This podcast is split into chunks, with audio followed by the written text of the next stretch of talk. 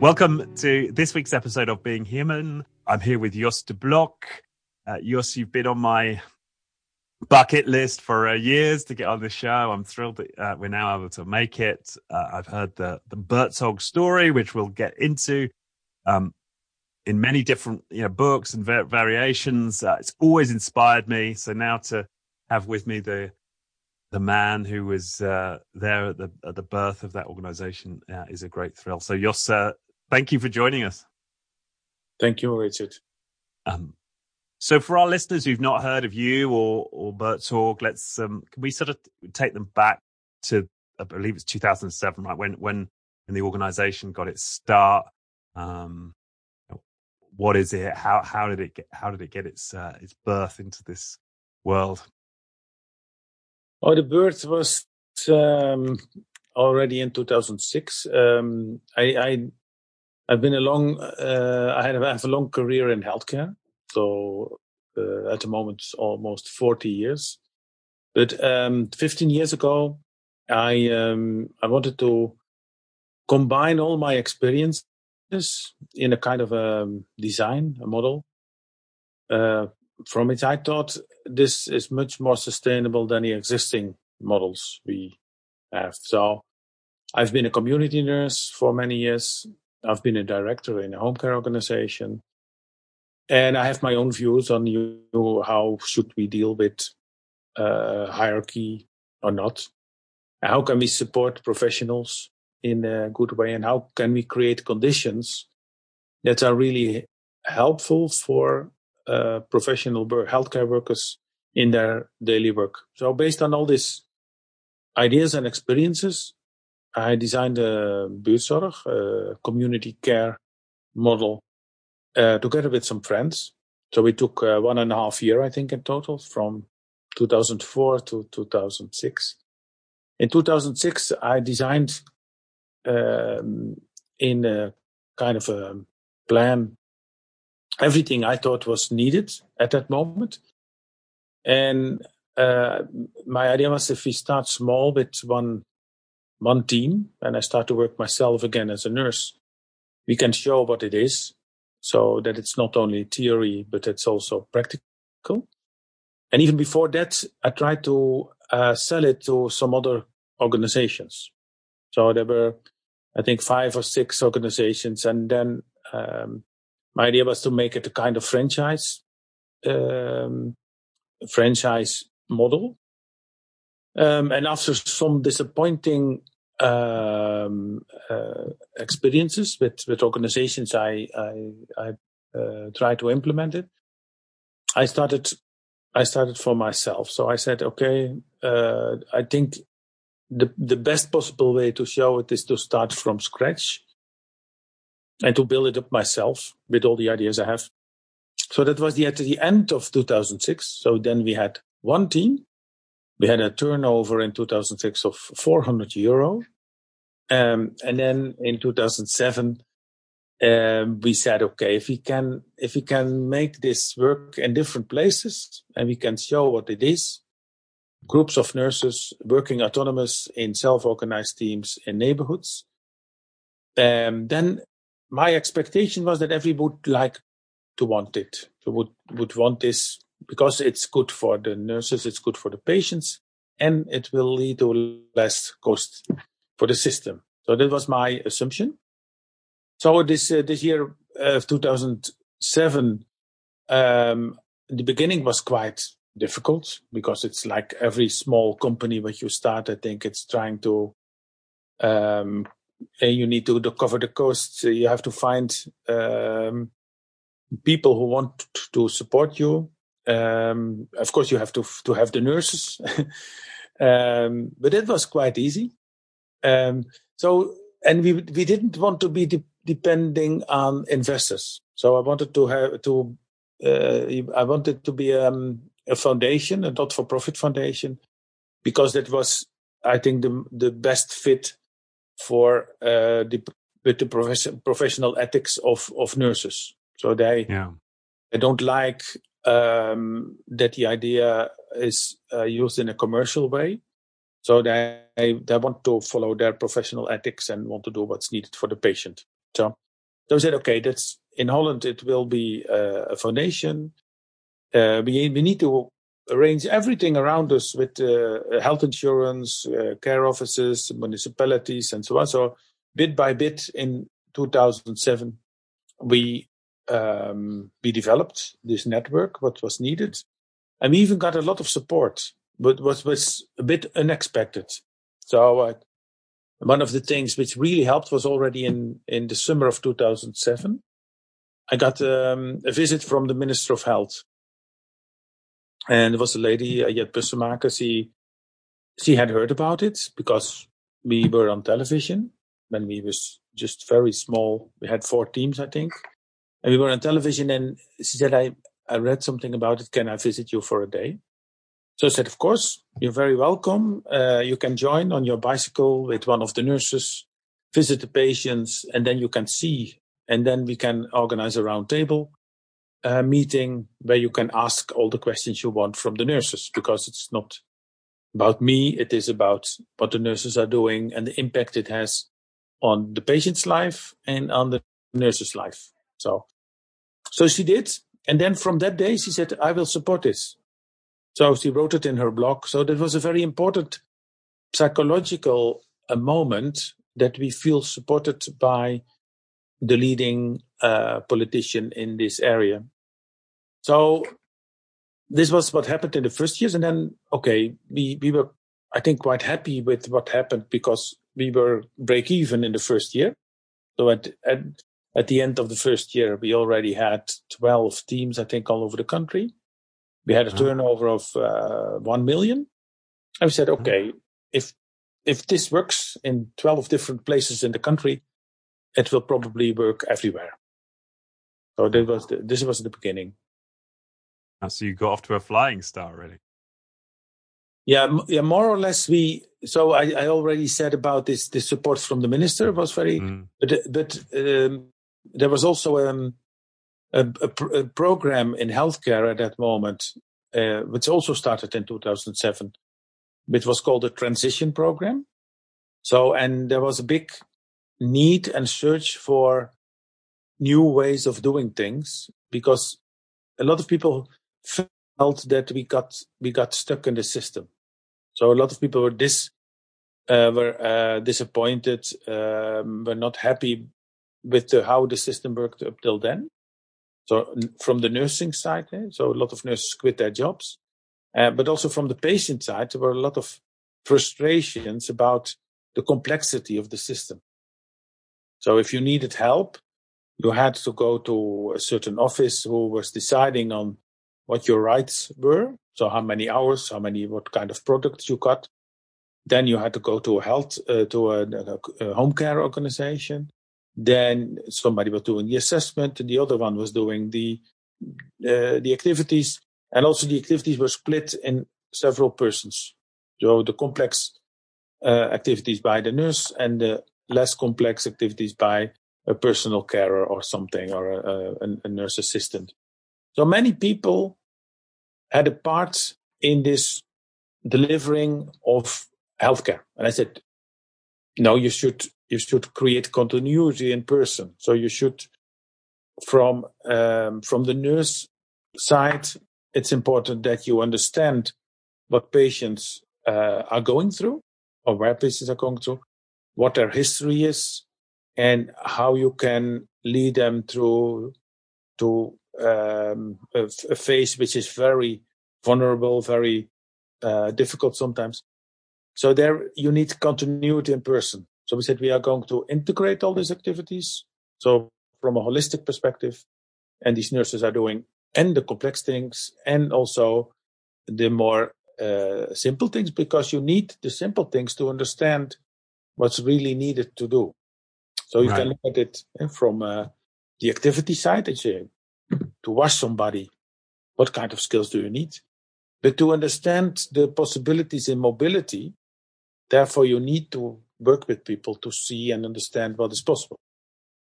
So based on the clear philosophy on self-support and uh, prevention, we said, okay, this this is what we're going to build. We're going to show uh, where it, uh, what what results are, and we're going to try to give everybody who wants this, we are going to hire and we're going to give them uh, a, a contract and we will see how it will develop. So that was from the start our our assumption it would grow fast and we would uh, be able to scale it because of the autonomous teams. And we were already planning to create software which supports it. Right, right. And and you've alluded to it a little bit there, but just draw out some of the distinctions. So so in terms of what's different, so you've already explained that nurses are now doing a much wider range of activities. We've not got this delineation of roles. Um, they're organized into t- teams. You took autonomous teams. What, what are some of the other important differences between that they work and the way that you'd experienced nursing prior to? Um, we wanted to to move from uh, a product and activity driven way of working to a more outcome way of doing things. So we said, what's important for patients is that you do the right uh, interventions at the right moment um, in the right way. So we said uh, this is a very uh, complex process because it's different with everybody. So it's um, uh, what you see is that um, when you have a linear process where you focus on the activities, then uh, the patients uh, got lost. It was a big change in the system because all the whole system was based on a linear process where the activities um, were were decided on by a certain office, and where the activities were planned by somebody in the office. So I said, no, if you want to do it in a holistic way, focusing on outcome, then you have to have the autonomy to decide every moment what you should do. So so, and you have to integrate all the activities. And my assumption was that if you focus on the outcome, then the results will improve because you are focusing more on the problems and then what kind of interventions go with it. And then how can you do it in a kind of uh, circular way so that every time again you reflect on what you're doing and you make your decisions yourself in every. So in this process, which is much simpler, uh, then um, you see that the, the relationship between the patient and the nurse becomes stronger. So you have only have to deal with a few people, and they have a more uh, more the focus on the on the patient, and it's more um, um, how can I say it? It's it's driven by the needs of the patient. So it's not driven by the regulations, it's not driven by the financials, but it's driven by what is needed at this moment with this patient. So, and the systems around it uh, were very, um, um, they were very rigid at that moment we started. So you had to, you had to uh, administer or do the registration on the minute. So, so right. many minutes for this product, so many minutes for that product. And, and it's in many countries a, a problem. So I said, no, we, we only want to deliver one service and that's helping people in their daily life, quality of life. So we said one service and we called it buurtzorg. So uh, that comes in the, in place of these 20 di- different products. And when you have one service, then you don't need to think about all these different activities because it's all integrated in one service. So it's it's sim- it's simplifying the whole system. So you need you don't need to spend too time to to to register all the moments and products and, and, and time. You can focus on the patients and you can um, based on your skills and your background as a nurse, you can do what you think is needed. So it, it has a lot of advantages to do it this way. But of course, we had to discuss with the health insurance, with the inspection, with the ministry, what kind of changes are needed in the system to support this. so, and because of what I said of this Minister of Health, that she was so supportive, she was very open in trying to find ways to support us. And so, so we got uh, very easily we got the uh, the space to experiment. So we got paid in another way. So they even made on a national level, they made a special code for us, buurtzorg. There is a in the whole system. And then it still took, I think, five, six, seven years that they um, uh, integrated it in the law so that it became the standard. So, oh wow, yeah. So that's so we had uh, um, in, in, time we had quite an, an uh, influence on on the, the the changes in the system because we proved from the start that the results were much better. So that uh, satisfaction was high, very high. Uh, the nurse satisfaction was very high. And most important for the, the people who look at it from a financial side, uh, the costs per client were significantly lower. Yeah. So, and it was what everybody surprised because they thought we have, we built a very efficient system.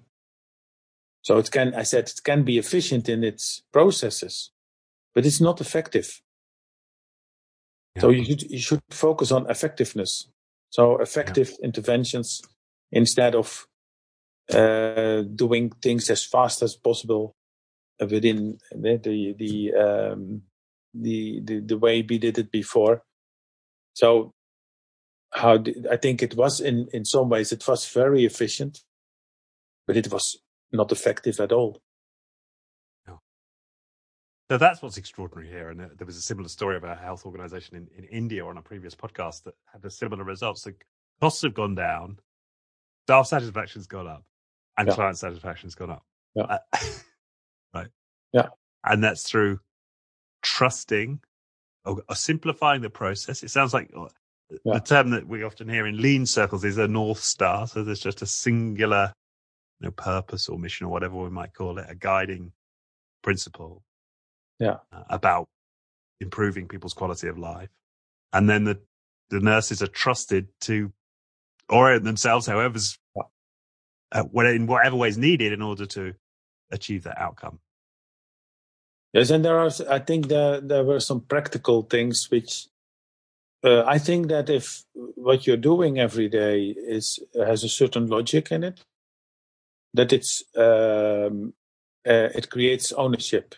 Uh, so if you if you create this environment where people can follow the routines which are which are logic and they they can decide on on almost everything themselves, uh, then uh, it will this this self the self organizational principles will develop all the time themselves. So so the teams get um, throughout the years they reach every time they reach another level in, in the way they deal with problems, in the way they communicate with their environment, the way they they deal with patients.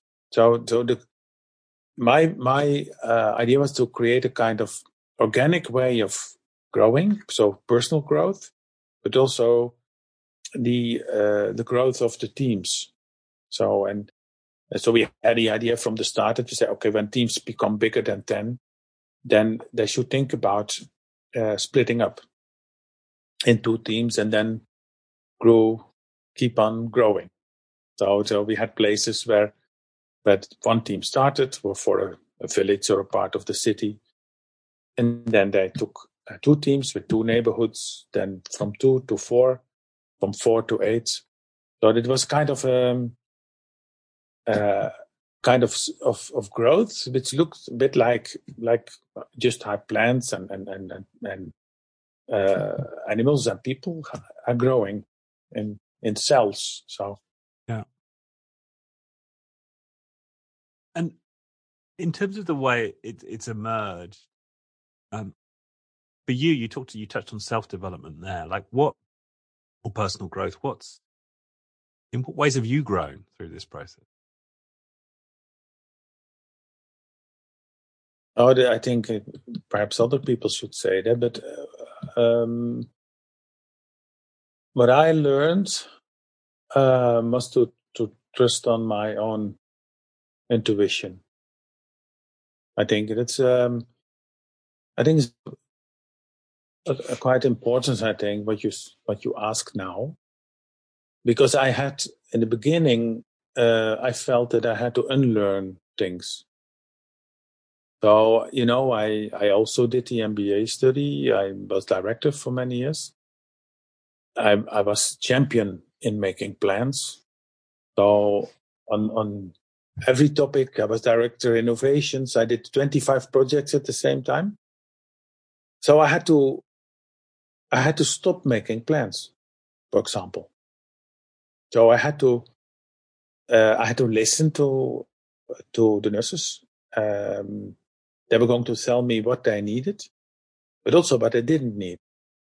So I, I remember that I had a group of nurses together and I was standing in in in front of the um, I call it flip over, and and I was I was flip chart. To, eh? Flip chart, yeah, yeah, flip chart, and and I was trying to ex, to explain them the balance scorecard, and there were some some nurses who were looking at me, and they said, "Why why should we do this?" I said, yeah, it's a way to to find out what your goals for the coming year could be, or and it gives a balance in different topics. And while I was doing this, I was thinking it's silly that I'm doing this. Nobody's asking for it. Right. So, and so that was the moment that I uh, became aware that I had to stop with thinking this way and reflect reflect on what what what we were doing at that moment. And it was a process in the first years that um, I feel if, if I look back now that I feel that now I'm following my intuition, my what I what I see and my experience about what's happening. And when I started, I still had the idea that um, I had to do a lot of things to make it happen. So, right. And now uh, it's it's it's funny that um, if I look uh, where it comes from, also the ideas is that I'm closer to to the to the moment that I was around 17, 18 years old. So then I was with this open mind looking at the world, and I don't have this um, all these things on my back, which I learned in all these courses and, and, and studies and so on. So I, I had to go back to, um, my, my finding myself again in a way that I could look in an open way to what's, what's happening. Yeah. So, and now you can say it like it's, you develop wisdom or, or you call it something, but I think I, in a certain way, I had this intuition when I was um, on the secondary school and looking at the world. And sometimes it feels now, I'm, I'm now 60 plus, and it feels now that I'm closer to that period. And in between, I had to have this experience to understand the world, how it works. So it was useful to to have done all these things.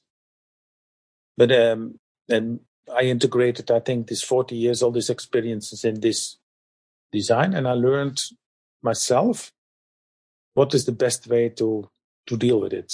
So to deal with it in in Buurtzorg itself, but also to deal with it in the outside world. So, and for, to give you an example, I'm um, I'm I'm involved in a lot of different activities in in thinking about the future of health or other topics, education. And usually I, I don't prepare anything. So I listen and I try to see what's happening and I try to reflect on what's happening. Uh, and then I try to contribute from what is there. and, yes. And usually something comes out of it, which is sometimes very useful, sometimes not. But that's um, interesting. Interesting question, uh, Richard. right. It sounds like it's. It sounds like you said two things. There's something about letting go, like letting go of the of the something like is it compulsion to push or to yeah to tell or to educate and and and let that be a pull is it is it something like that like where where people pull something from you yes the, the, i think but what um Nandram, she uh, did a lot of research in buurtzorg and um, she she described it at, as the needing principle. Needing principle. So the, she said what what buurtzorg is doing all the time is doing what's needed. So, and, and if you put it in a context in another organization, say, a lot of people are doing things which are not needed. So if you say uh, you have a mission or, or, or vision or whatever, all these all these things, and and if we say, okay, we start, we start with the patient perspective and the patient's perspective is showing us what is needed. And everything around it, what we, what we do should be based on that. So, and it's giving a lot of, um, space. It's also creating a lot of, um, ideas because everybody has a, has a certain idea about how things uh, can develop and, and take their responsibility in, in what they see. So it creates many ideas if you, if you look at, but it's always, um, it's always useful. So, so working from out this needing principle, it's, it's, uh, um, it's helping a lot to focus on what is important. Right. So, and then, and then she said, the, the second principle is the rethinking principle. And this is, so that's a reflection on what you're doing and try to think about, can you improve the things you're doing? Or, or can you do some education or can you, can you handle what you see? Or do you need some extra support for that? So this, these two principles are very, very important and they create a kind of culture where everybody is uh, helping each other in creating the best possible things for patients. Right. And it's always about that. So it's always about, okay, we have, uh, we have a lot of problems we, which happens a lot. Sometimes we have problems which are not so happening so often. And then let's find out what we need for new knowledge, new skills to deal with that and it's a very um, it's very relaxing. That's how I feel it, in a certain way that you don't.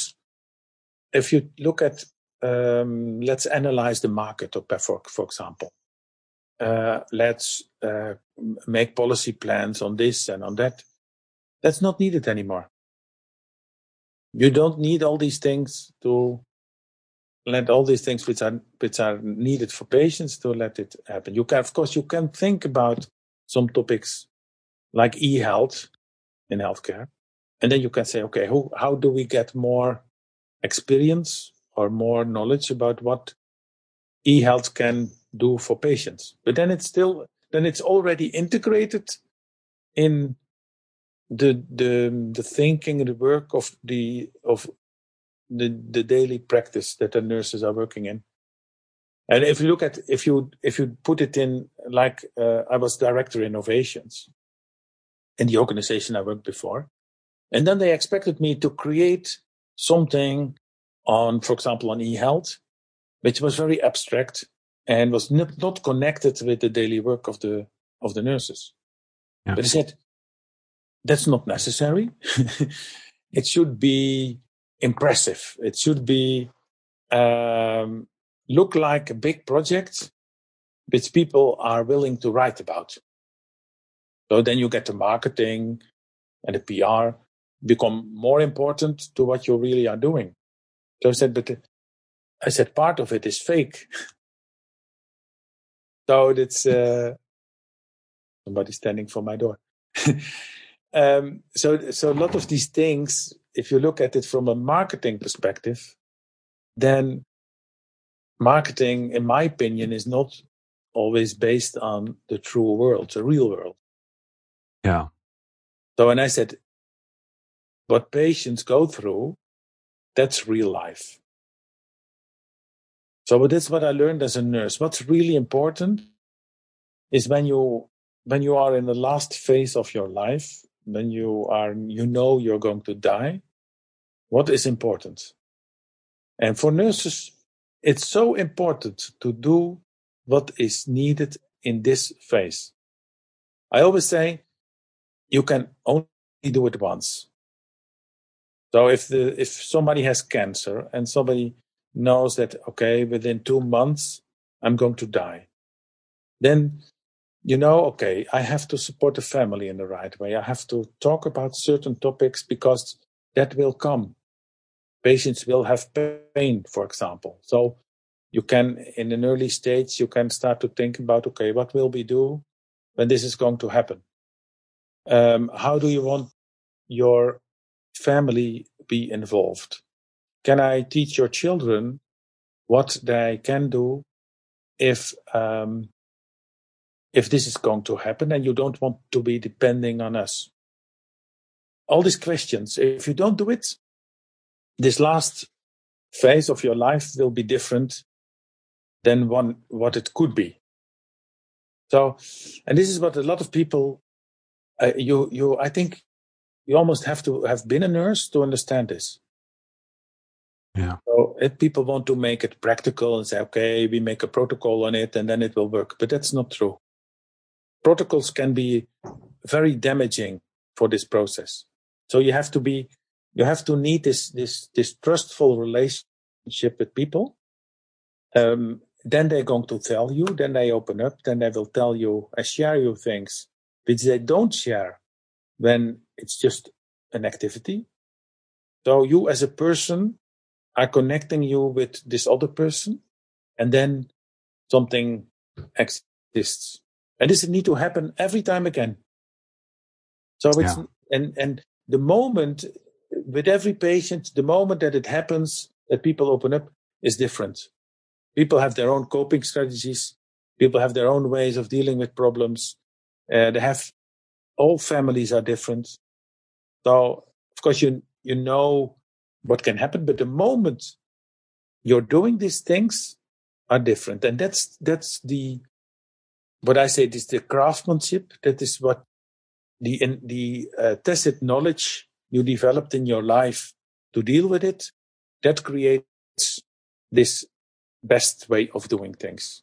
Not the protocols, not the evidence based things, but the, the balance scorecards. not the balance scored, but the practical wisdom, the intuition, and uh, uh, and and your your uh, experience for, as an as a nurse and your education. So, but it's and it's it's I was always inspired by uh, Professor Nonaka.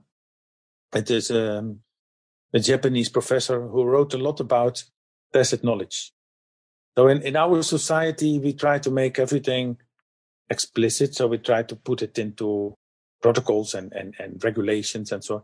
But most of the work of uh, nurses and, and it's also with teachers and doctors is in the heads of people.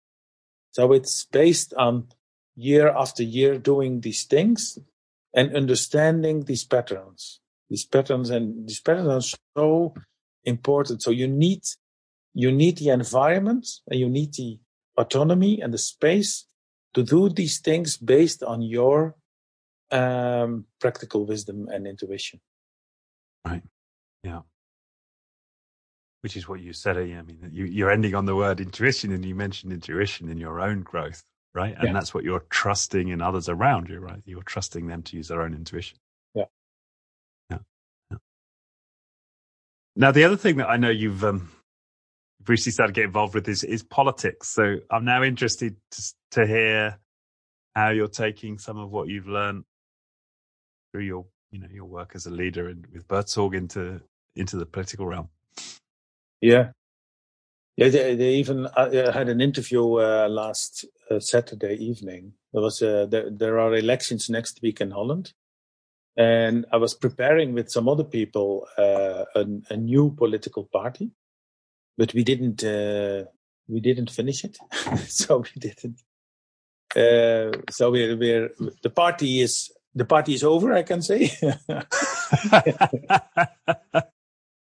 but what we did in the meantime was to write our, our ideas down, and a lot of a lot of other parties can use these ideas.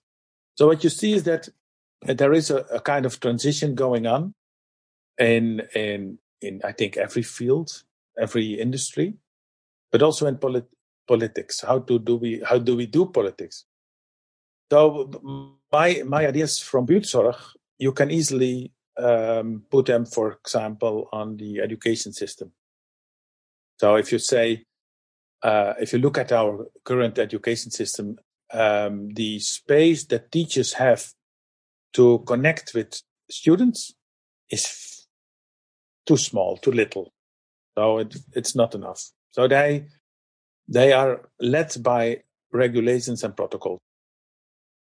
And if you say, okay, what's important in the development of uh, students, then you have to connect with the students. So you have to understand in what kind of what kind of an environment are they, and how can I support them in their personal development in a way that it's effective.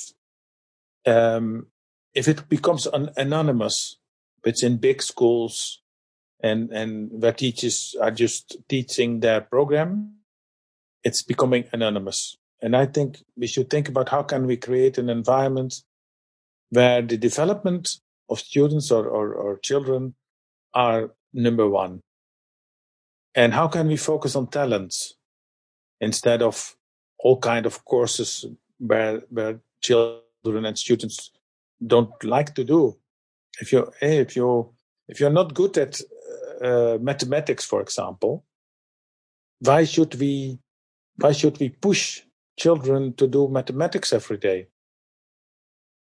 If you say, okay, we need a certain level of knowledge on these topics, I can I can agree, but uh, like uh, it's what like Ken Ken Robinson uh, said. Uh, the man died last year, I think, but he the had famous a, TED talk on education. It's beautiful. So so we are killing um, the creativity, the way we make schools. So if you look, uh, my I have three sons, and I think uh, they are, I think they are great, but they all had problems at school because they didn't fit in the system. So, but I said no, the the system doesn't fit them. it's the other way around. So if you fit in the system, you become standard, and we have too many standardization. I think.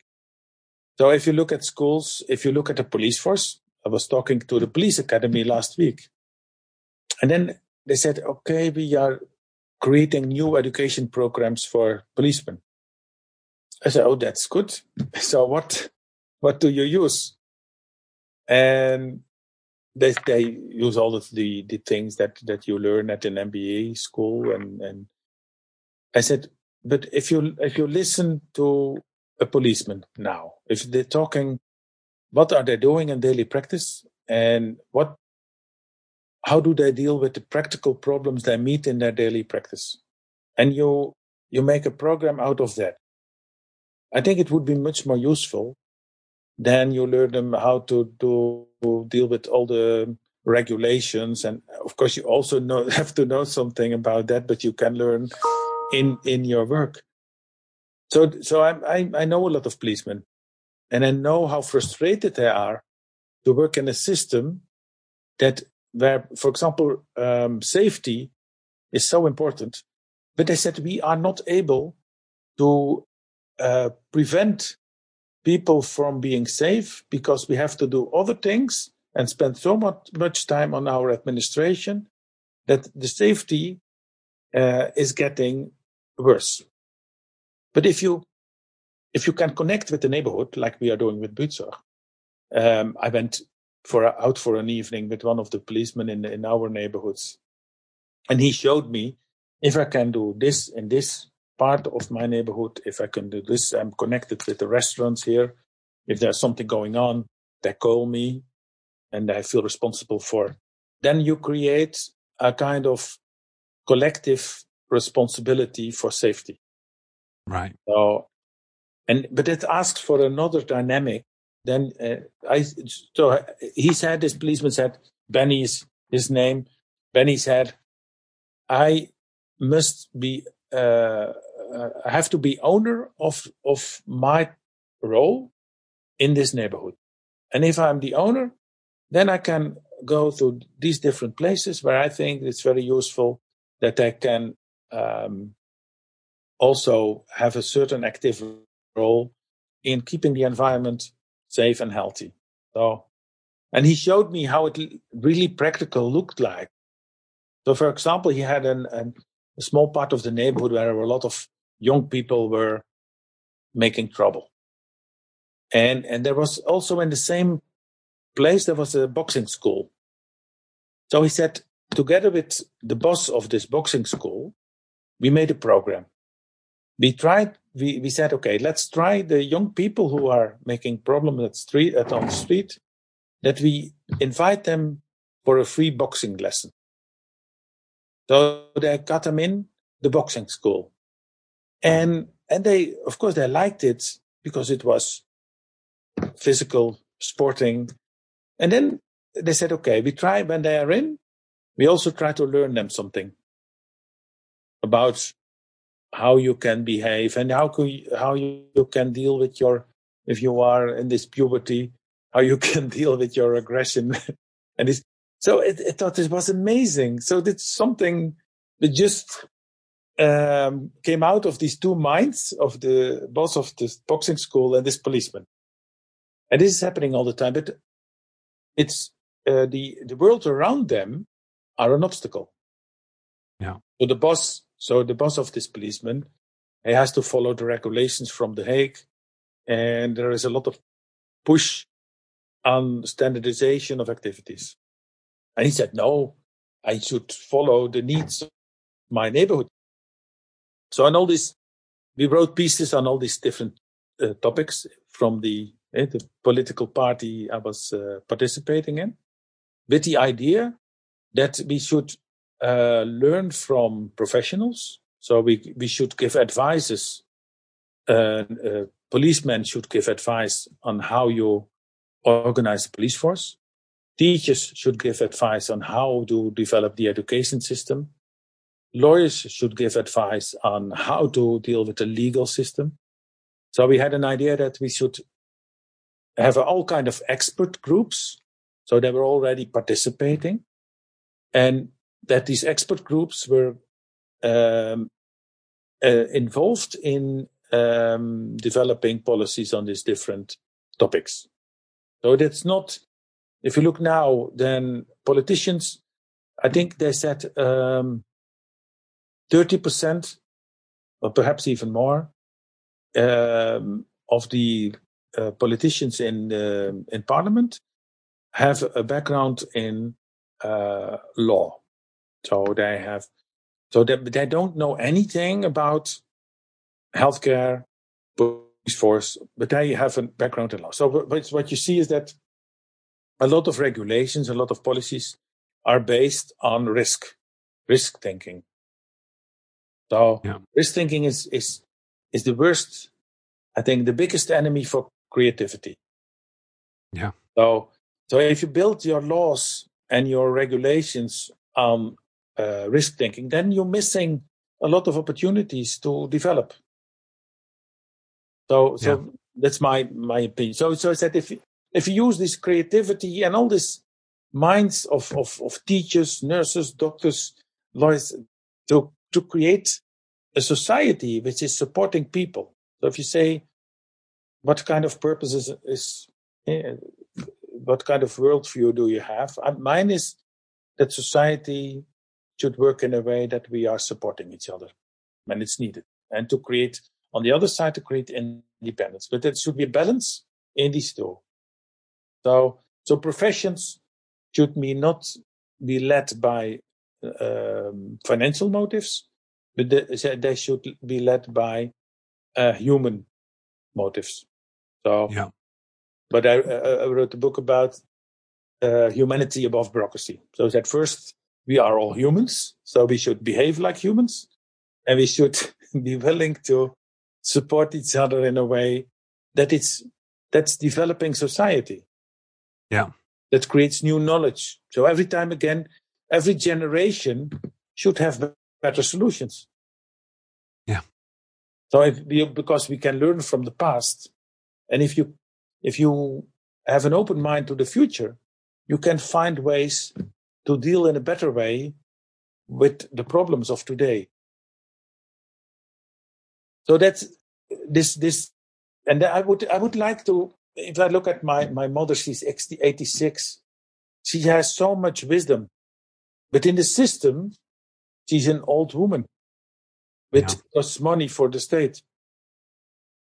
So we should we should think about how can we create uh, in in in neighborhoods how can we involve everybody so inclusive neighborhood inclusive society where everybody can share their ideas and wisdom that we yeah. see people as people have learned a lot like like in other cultures uh, the elder people are the wise people they are asked for advice. Yeah. And and we want to put them in nursing homes and in all kind of places because we don't it's it's a bit ugly to see it all day. So then we put them there and we put a wall around it and we say okay we lock the door so my idea is we should make a society more open human inclusive um, multicultural learn from different cultures instead of xenophobia uh, so all the new right parties it's i think it's terrible to see. I have um, my I have three sons and have three uh, daughters-in-law. One is Brazilian, one is uh, Tanzanian, and one is British. So my sons are living in a world of multicultural thinking, and they learn yeah. from all these cultures. So they're learning all the time, and they're open to the world. So they have a lot of other perspectives than when you're afraid of something. Fear, fear and risk thinking are two very damaging principles. Right. Yeah. Yeah, and then the manifestation of it, as you say, is, is policies, yeah. regulations to manage that. Who are who are good at writing policies and regulate lawyers? So we have a society dominated by lawyers, and uh, yeah, yeah, by, by lawyers and economic. yeah, so it's financial, it's financially driven, and I, I think it should be human driven. Of course, it's it's good to think about how can we use the economics, and how can how how what are the views on, on on money? How can money support society? So, for example, the um, basic income. I don't. I think why why shouldn't we give just everybody a basic income? How how is it we, we had a discussion with the minister who was in the same program I was on Saturday. And then he said, Oh, I'm so, so, um, what did he say? I was um, so surprised that the uh, amount of homeless people, the amount of homeless people in Holland doubled in 10 years' time. And I think the system as we have it is creating this. So, and he was surprised, as it, as if it's something what's happening just autonomous. Now, this is the result of speculations of big projects where people can earn a lot of money by doing that. The the way the the price of the houses are rising in the cities, so there are no no regulations on that. So everybody is focusing on earning money uh, and creating something for themselves. So if you say no, that we have some collective things, there is some basic, there are some basic problems uh, where we should take care of as a society. We are uh, such a rich country. How is it possible that hundreds of thousands of children are growing up in poverty? It's, yeah. and then we say, okay, uh, how how can we do something about? But it's it's in it's part of the worldview we have, I think, and the way we systematically top down organize everything based on these principles of risk avoiding and um, fear, because we think that people are misusing these systems when it. We have this quite a big problem in Holland um, last month, where the, the government stepped down because they they had more than twenty thousand families who were accused by the tax authorities for fraud. So, and in most of these cases, there was not any fraud, but it was just profiling, trying to to put people under kind of um, scope. Uh, so now everybody is making excuses from from the top of the uh, the ministers uh, to the tax authority, everybody. But they did it. In it was possible in this system, in Holland, an open system, open society. We say transparent. It's not. So, so I think we. If the only reason that I would like to go into politics is to to to let let people see there is another way you can look at things. So there's another way to deal with these these topics where everybody profits from. Yeah. And that's that's what I wanted to show with with Buurtzorg. And it's it's my view on life and my view on humans, people. And it's also something I want to show my my children that there is a lot of things you can do if you follow your own path and your own uh, intuition and and don't don't let people tell you what you need to do yeah and, and it sounds to me like in your position as a leader of this yeah and trust others to do the same yeah, yeah. okay i know we're coming up on time um, and there were several things I'd have loved to have delved uh, you know, a bit deeper in on the political side, but I know, you, I know you've got to leave us. So, Jos, thank you so much. Um, We'll put the link to uh, the Buurtzorg uh, website and to the book uh, in the show notes. But uh, again for your time. Yeah. Thank you, Richard. The Being Human podcast was brought to you by First Human. For more on First Human's human focused coaching and leadership programs, head to firsthuman.com.